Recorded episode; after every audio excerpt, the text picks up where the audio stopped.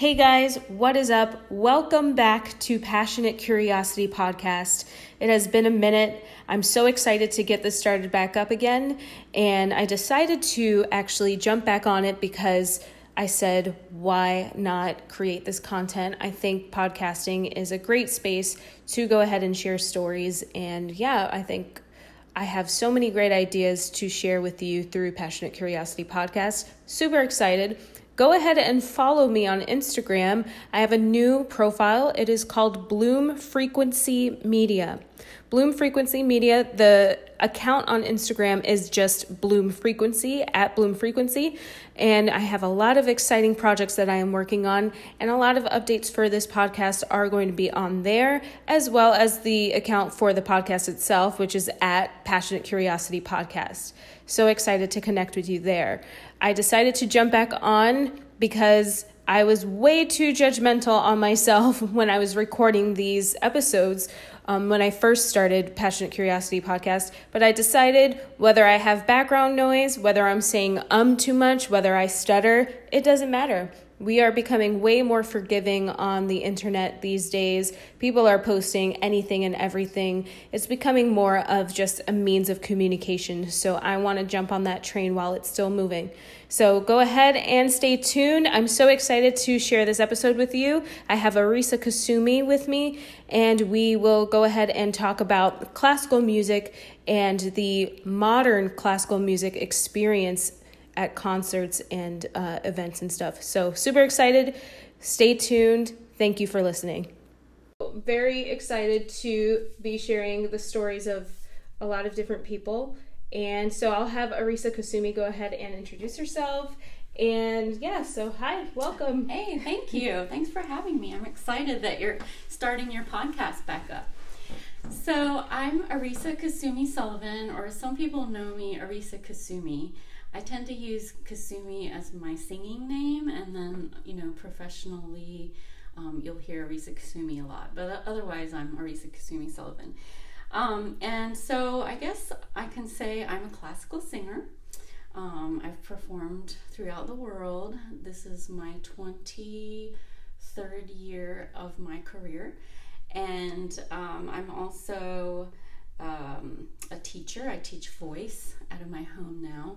I used to teach um, at the university level, and then um, I do adjudicating. I'm the Central Florida NATS chapter president right now, and I kind of dabble in a lot of things. Like I've done some opera directing, and um, now I am the executive and artistic producer of the uh, Howey Mansion music series.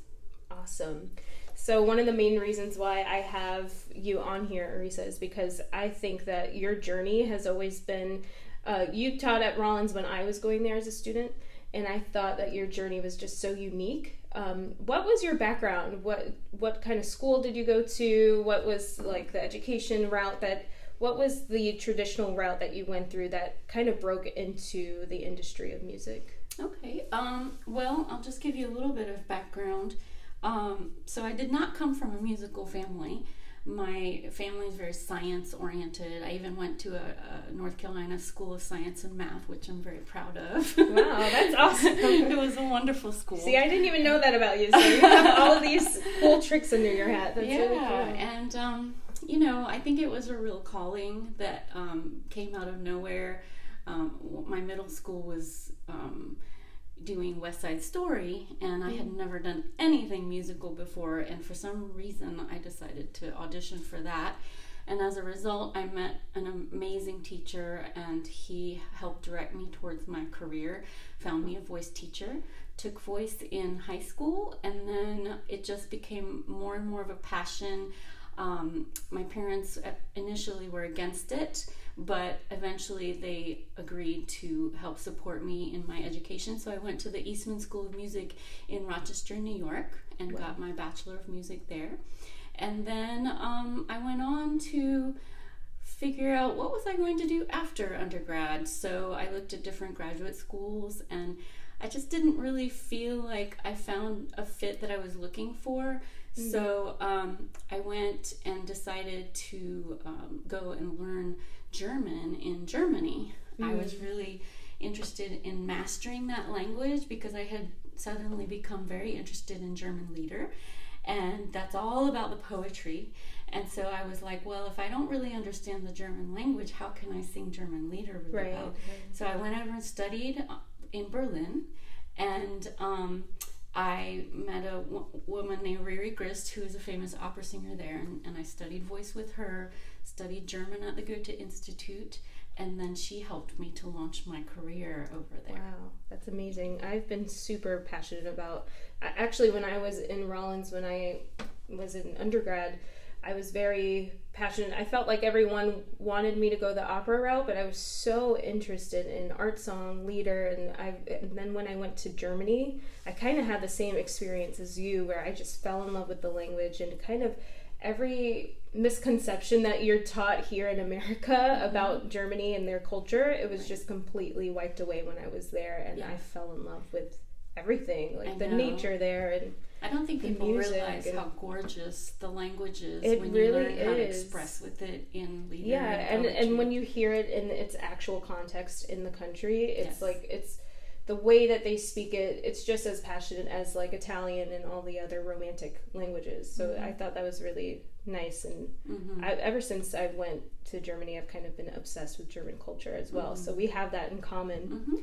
Mhm. Um, so you were just featured in a magazine, and so go ahead and talk about that. You were cooking recipes, so that's another thing that that you have under your belt. And so you're you were you born in Japan or no? No, my parents were born in japan Your parents were okay. I was the first Kasumi to be born in America, okay. and actually, my name means "born in America." Oh wow. Okay. So Arisa, yeah, it means "born on American sands." that's beautiful. I didn't know that. yeah, and that. um, so can you tell me the question again? I completely Yeah, it's so so um Oh, yeah, the basically magazine. yeah, the magazine. So Yeah. like what what got you into cooking? Um, and do you usually cook those recipes for your family? Is that something are you very like within your Japanese culture? Do you bring that a lot into the home and talk about that a little bit? Okay, so um, yeah, I was in Lake and Sumter Style magazine, and um, I was just really honored that they decided to do a feature on me. Um, and initially, it was supposed to be just about the Howey Mansion music series, um, but they were also tying in the new year and people developing good habits and eating well, and and that's something you know every musician that I've ever met that's really into beautiful music is also usually into really good food. They go hand in hand. Seriously, I've been thinking about a lot of that too. Yeah, we're those are my two passions. yeah, we're food foodies. I've Yeah. always been a foodie, and and you'll see in Japanese culture, most Japanese people are foodies as well. Um, and so, yes, I grew up in a family that really appreciated delicious food. My mom was a great cook, and um, during my travels. I learned all kinds of new um, dishes culturally, starting from when I was in Sweden. I learned how to make Swedish food. I lived in Germany, learned how to make German food. So I'm really Mhm. grateful for all these recipes I've collected. That's But awesome. yes, I just I love cooking. I love music. I think they go hand in hand because you know in both you're creating, you are putting yourself into it. It's a cultural thing where you can bring your own family culture in or your own background in and so it's, it's extremely satisfying to, yeah to and cook. there's a there's like a nostalgic factor to both music and food that a lot of cultures especially i know in asian cultures and within hispanic cultures you have music and food combined like either in festivals or even within your home. Um, if you know someone is singing while cooking or it's just it comes down to something like nostalgia that like you bring that with you and i think you and i have that in common where we are very rooted Mhm. and so those two passions of food and music are usually married together. Yeah. So that's really cool. Um, so I've been interning for you for the Howey Mansion music uh, series. And so talk a little bit about Howey Mansion. How did that start up? What inspired you to do that, to do a nonprofit organization like that? Well, um, so during my travels in Europe and living abroad, um, starting from my very first job, I, my, I debuted in Sweden, and it was in this beautiful town. Um, where uh, a lot of Swedish opera singers begin, including Anna Sofie von Otter, and um, it was at situated at this medieval castle. And so people come from all over Stockholm, all the big cities, to this beautiful castle to come and watch um, young, you know, starlets being born. And um, so I was just so amazed by how gorgeous these settings were. And every time I traveled, of course, there would be like a beautiful castle, beautiful palaces, and everybody just really enjoyed that aesthetic mix of this architecture mm. from that time, or just, you know, it's just such a a beautiful feeling to be in that building and in that room and then listen to great music at the same time. I, I think there's nothing that matches that. So that that's something I've always loved. I also um, have dabbled in thinking about starting my own chamber music series for a very long time because one of the things I specialized in a lot in my career is chamber music. Um, I was at the Marlborough Music Festival. Um, I sang a lot in Europe, you know, Verbier Festival, Villecroze Festival, Ravinia uh, Festival. So, like all these places that you sing a lot of lieder, a lot of vocal chamber music. Mm-hmm. And, um, you know, I've met so many amazing people that I always thought, wouldn't it be wonderful to start a series where I could bring all my friends together and we could put on this beautiful music and show everybody what it's like? And so then my friend Brad Coward um, had I, I, found out that he had bought this mansion that had sat mm-hmm. dilapidated for years um, in Lake County called the Howey Mansion from 1925, and you know, I kind of didn't really pay much attention to the Facebook posts at first, but then as they started to like renovate and show the inside, I was like, wow, that's a beautiful it came building. To, life to you. Yeah, I was like, that's a beautiful building. Look at all that wood. Look at that big hall. And I became very interested in it. And I went out and visited it with my husband. And I began to think, well, could there be a better venue to start this yeah. dream I had been sitting on for a long time? Um, and I also was at a place in my life where I felt like I could you know, give the efforts towards starting a nonprofit. So I just honestly again a calling i i don't really know why but i just felt like i had to go do it, it. yeah that's that's amazing and honestly in the space for our last concert when i was there you would think that the space was made for that for music because mm-hmm. the acoustics in there it's just beautiful like the chamber music and you're singing and everything together and then the decor with the christmas decorations and it was just amazing like mm-hmm. to see it within the mansion yeah. and that's something that's very traditional i feel like in european like you said european culture where you go outside i was in vienna um, this summer and you go out and you see there's always a church uh, concert going on and there's music everywhere and it's a lot of classical music as well as more um, modern music um, but here i feel like in the states you have more of like rock and roll jazz, but you don't really see as many concerts for classical music. Yes, and that's that's another big reason I started my series. Um, I had actually just taught at the Vienna Summer Music Festival a couple years ago, which I know you mm-hmm. attended as well. Right. And I was just so amazed at how much music was a part of everyday life there, right. and how even you know there was this bar there where people would go once a month and sing lieder, mm-hmm. and they were just regular people off the streets, and they came in and sang Schubert lieder in this this it's coffee amazing. house, and I was like, wow, I can't believe you know that. Right. Um, or like in the Vienna Opera House, they have these free um, you know, this t- giant screen where people can bring a picnic blanket and, and wine and they can listen to music. And this was incredibly inspiring to me. Mm-hmm. And I thought, well, it's, it's really sad how in America I don't really feel that people I, honestly i feel almost the opposite that it's kind of the art form is dying out slowly yeah and yeah. so that also became a passion of mine that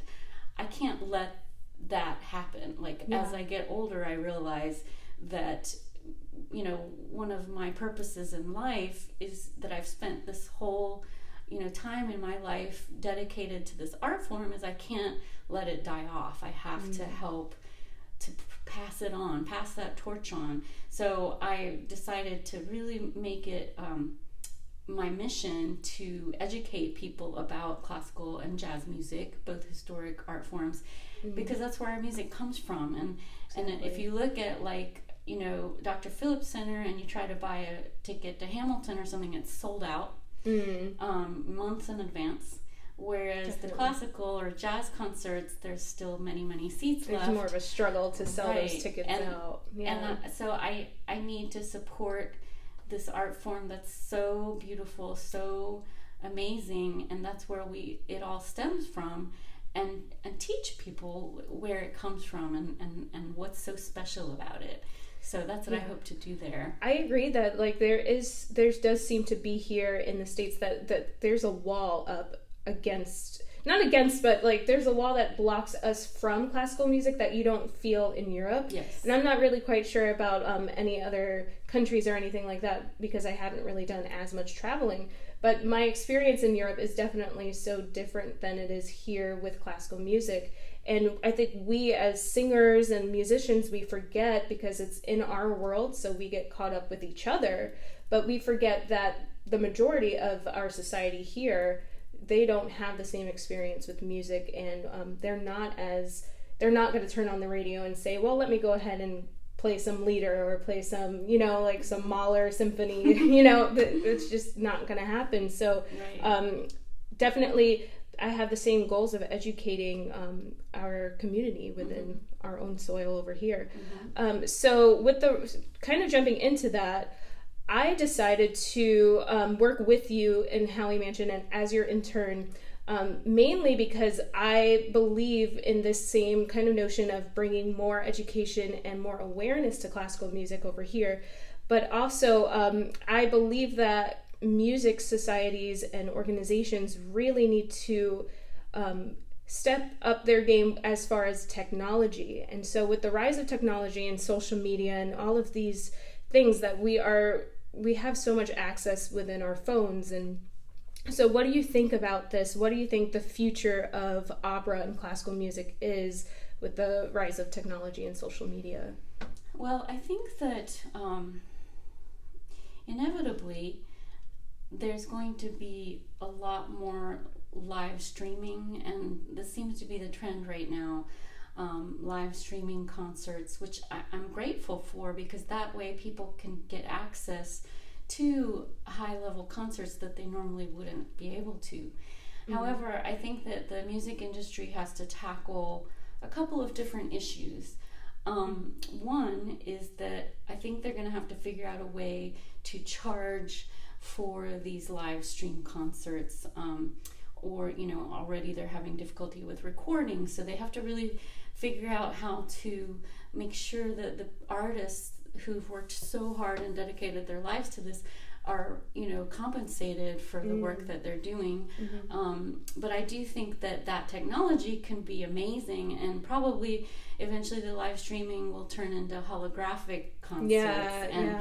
that way people from yeah. you know rural places and you know places in all stretches of the world can see these amazing concerts going on um, but the only problem is, you know, honestly, live music with people singing or performing or playing, it just can't be beat. Like, there's no comparison to the energy that an mm-hmm. artist puts forth in a live concert, and there's no comparison to the energy that is given back to the performer from the audience as a result. Mm-hmm. And so I think that I really pray and hope that people still cherish that um, into the future. And I think, therefore, the, the amount that you charge for access to live stream concerts versus live needs to be somewhat comparable so that people don't feel like, oh, like, you know, with Netflix or whether I'd rather sit in my living room and mm. watch the movie than to in go to the movie of my own home. Yeah, yeah, I mean it's so much more convenient. Mm-hmm. However, I think it's important to plan and think about well, how can we attract people to come in right, to right. see it live right. as well. And so, do you think that like with the do you think that eventually people are going to want that experience even more and be a, a little bit more hungry for that interaction that energy that you're talking about? I, do you think there's going to be a rise of like a hunger for that even more so? I'm hoping so. I mean you know we we are a generation of chatters and texters and mm-hmm. i myself am guilty of preferring to text over talking to people mm-hmm. because there's it's faster. a side of introvertedness to me that feels like it takes less energy to have mm-hmm. to talk to mm-hmm. people mm-hmm. on a text than it does in person. Right. Definitely. However, and now with like the voice recording where you can record what you're saying and you can just send it off yes. and it texts it for you, it types it for exactly. you. That's so I mean, easy. I think we have to kind of accept that that's where we're moving. Mm-hmm. However, you know, I actually saw this happen. I think, you know, there was the 80s where people were like super dressed up and super made up and with their mm-hmm. big shoulder pads and their big hair.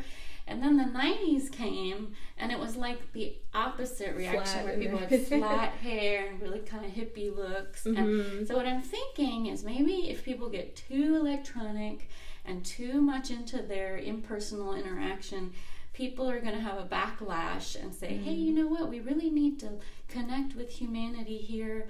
And I'm hoping that then it'll go back more towards yeah. wanting to be live. I would have to agree with that because I, I mean, I've been doing a lot more work with even with this and with also like I'm doing a podcast and so all of this has to take like social media. I feel like I'm constantly looking at a screen and so I'm actually honoring my breaks so much more now. And it's no longer like my phone is just a game and it's like, this is fun. It's more like my phone is my business. Like I would be nothing without, like, we're recording this on my phone right now. So I feel like when I get a break away from my phone, it's actually, I honor that so much. Like something as simple as breathing or the sunshine, going back to our roots of just living as humans. And I think that um, music is very much rooted into our primal state of who we were when we first came. Like we we started singing and dancing. We had the need to express um, from the very beginning without technology. So mm-hmm. I definitely agree with that. Mm-hmm. Um, traditions have been changing a lot with the educational system. And I know that you just said that you didn't really take a, a traditional route with going to grad school. You decided, I'm going to go to, to Europe, to Germany, and kind of learn that way. So, what do you what is your advice for someone who kind of wants to break out of tradition and especially with the rising numbers of the cost of tuition for college? What is your advice for someone who is like, you know what, screw it, I'm going to go my own way and be an artist and make their own way? Well, I'm definitely not conventional. so maybe I'm not the best role model for that. But um, so yeah, I did not go the the path well beaten. I um, and I didn't really do it on purpose. It just sort of happened to me. Mm-hmm. But I, I got the bachelor's, which is very important. I, mm-hmm. I really studied with some amazing people there mm-hmm. um, who affected my life forever. Um, but you know, I think I'm. I just didn't feel at the time that I wanted to go again to another educational institution and go through a lot of the same thing. I felt really hungry to go live life and go and experience things for myself and, and do things the old fashioned way. Like this is how people used to do it generations ago was, you know, apprenticeship They would go in and right. get on stage and get their feet wet and learn. And mm-hmm. I guess that must have been the kind of person I, I was or am. And so I decided to, you know, go to Europe straight away and study German and do things a little differently. And I'm very grateful for my experience. And, and I did, boy, did I study for a long time after that. It just isn't in degree programs. It, mm-hmm. I was mm. studying with the masters. I was studying with Martin Isepp and with Ken Noda and Dalton Baldwin, and I was studying with all of the people who were the masters of the generation previous, just not in a, in a degree program in a graduate school. Mm-hmm. Um, so I must have studied fully until I was about 33 years old. Um, so that's about a you know four, 15 year education, which is beyond what a doctoral you know student would do. Um, and I also had my very first experience on stage. Um, professionally in front of an audience in Sweden. so that was scary too. Um, I did a lot of like risk taking things. However, that being said, and that I'm, you know, not following the conventional path, I think that there's something to be said about that too. Especially nowadays, it seems like everybody gets their masters at least. Yeah. And now that I'm older, I can see the benefits of that. Um, Because if you, if you, when you're young, you think, oh, well, I'm going to be a performer because that's my passion and that's all I'm going to do. But performing doesn't last forever. Right. Um, and the truth is, this is something I wanted to tell young people today: is if you decide to go to Europe, then yes, you might possibly be able to have a long career as just a performer because they mm-hmm. pay a decent salary, they give you benefits, and you can mm-hmm. live off of that. And I really thought about that option of staying over there, but I eventually moved back to the States because I really, really felt homesick. Mm, okay, yes, and that was yeah. not something I was counting on mm-hmm. of feeling that homesickness and needing to come back to the States. So I could have probably just kept going and going and going and had a wonderful career with, you know, very decent pay and done a lot of different houses. But I decided, you know what, I really, my soul needs to go back to the States and I feel mm-hmm. like I need to be in that culture. I need to be with my family. And so I went back and I sort of had to start over from scratch. And the difference is America doesn't have the funding from the government and mm-hmm. doesn't have the number of opera houses that, like, say, Germany does. And so if you are an artist performing, you will definitely need another job in addition. It, it's Right. not just that one job. It's you'll be teaching, or you'll be tutoring languages, or mm-hmm. you'll be doing some side temp work, or something like that. Like so, knowing that now, I see that okay. Well, if you have a master's, at least, then you will be able to probably get a professorship of some sort, or at, mm-hmm. at the least an adjunct professorship, and teach as one of your professions. Um, and you know, so I think that there's something to be said about that.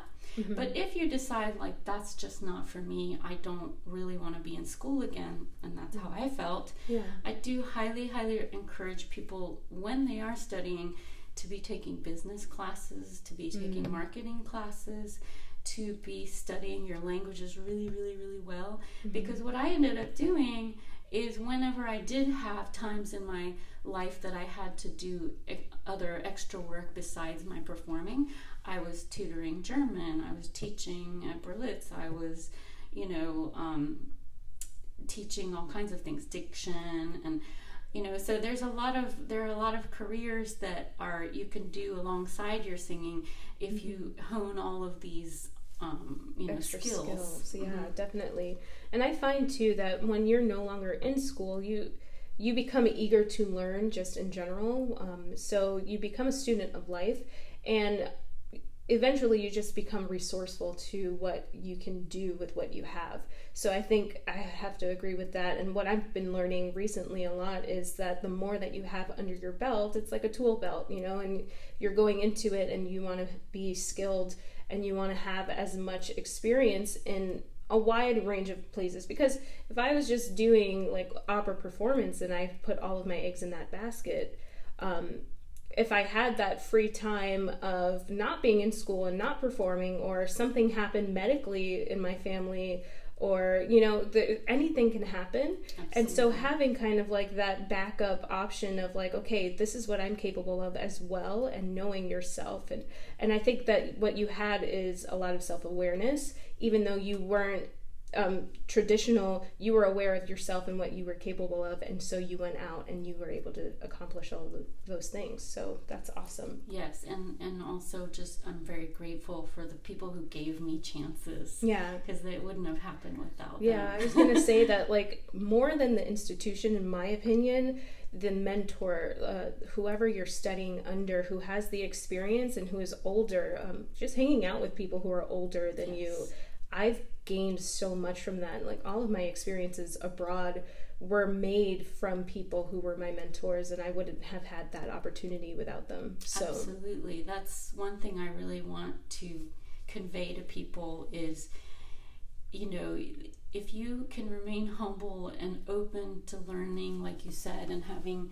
a real quest for knowledge you can pick up so much about life from from right. people who have more experience than you. Definitely. At the same time, I want to caution people to be very selective about who they let into their lives yes. because there are some people who don't have the most generous spirits and i've right. certainly run into those people as well or they've been burned before yes. and i've had this where a teacher was very bitter about mm-hmm. their experience and so they were kind of telling me well you're never going to be able to do this right. and they cut me off mentally and i had to actually do a lot of inner work when it came Absolutely. to like building myself back up because it's like if this professional or someone that i'm looking up to who has made it, quote unquote, or who's teaching me and is making money doing what I'm hoping to do, if she's telling me that I don't even have the chance, then what am I doing here? You know? So I definitely had to do a lot of the inner work of yes. making sure that I'm listening to the right voices, yes. especially my own, um, and prioritizing that. Right. I've had the same experience myself a couple of times, and it can be really detrimental, and it takes a long time to build yourself back up from that. Yeah. But if you do have the special people, which mm-hmm. I'm so mm-hmm. grateful I did. Um, I had people like the German director Stefan Piontek, who's the one who gave me my first job wow. and then helped me get my real job in Germany. Those mm. kind of people, or when I was also kind of recovering from a bad experience, I had Marni Nixon, who mm. was the kindest soul I've ever met, and she helped me to rebuild my self confidence again you know those are the people that matter mm. and so you just have to listen to your instincts and really you know if somebody's making you feel bad they're probably not the right person for you. Right right. And eventually you turn your ears off to what they're saying. Yes exactly. Um, so do you think your kids will go into music or what how are they kind of viewing your um, experience with music? Well, you know, I have an eight-year-old and a twelve-year-old. Well, actually, now he's thirteen. He is so big. I know. He's, I he's saw like a picture the other day. I was like, "Why is he so big?" I remember when he would sit in the services, and I would see you sitting when I sang at the Congregational Church in Winter Park um, I would see you and your family, and it, I was like, oh, there goes her two little kids. And now I can't say that anymore if yeah. I were to look out and see him there. He's so tall now. I know. oh my gosh. well, you know, I don't think my son will become a musician. Mm-hmm. Um, I don't think either of them will become musicians. Mm-hmm. However, they both have a sincere appreciation for music beyond the normal person, I think. That's good. Um, That's and so my son you know, he's really right now into these like trap beats and things like that. Mm-hmm. And so who knows, maybe like for fun he'll like do some DJing or something like that. and my daughter, I think she's got a little bit of performer gene in her. She loves being on stage mm-hmm. and she likes to sing and she's learning how to play piano, but they both have really fine taste in music and I'm really proud that I, I think I wrote this on my post the other day that my son will sit there one minute and create trap beats on his phone, and then the next minute he'll be humming Queen of the Night from the Magic Flute. and I think that's really unusual well, I think, a 12 year old I think kid. there's a space too in, in future music where you bring like uh, the traditional classical sounds into more of the futuristic, like the beats and all of that. Mm-hmm. So I think there's a space where they're blending some of that, and I think that's really cool. He can get experimental there with some of that. Mm-hmm. Um, so we're going to wrap this up, but go ahead and tell the listeners where they can find you, if you have a website, anything that you want them to kind of um, know that you're up to right now. Right. So um, I have a website, www.arisakasumi.com. That's A R I S A K U S U M I dot com. That's all one word. And I also have an Instagram page, Arisa Kasumi Music. Um, so at Arisa Kasumi Music. Um, I also have the Howey Mansion music series website, which is www.howeymusicseries.org. All right. And yes, if you are in the Orlando area or any of the surrounding areas, definitely attend one of our concerts for Howey Mansion. And like nothing nothing beats we do record a lot of the the concerts and stuff. We have some footage, but nothing can beat the actual experience of being in that setting and and like we said, we, uh, the Howey Mansion is the perfect space for a music concert and chamber music. So I'm I'm happy to be working with you and thank you for doing this with me. Thank you for everything that you've done, including for Howey Mansion and for inviting me to be your guest. Thank you. Awesome. Thank you.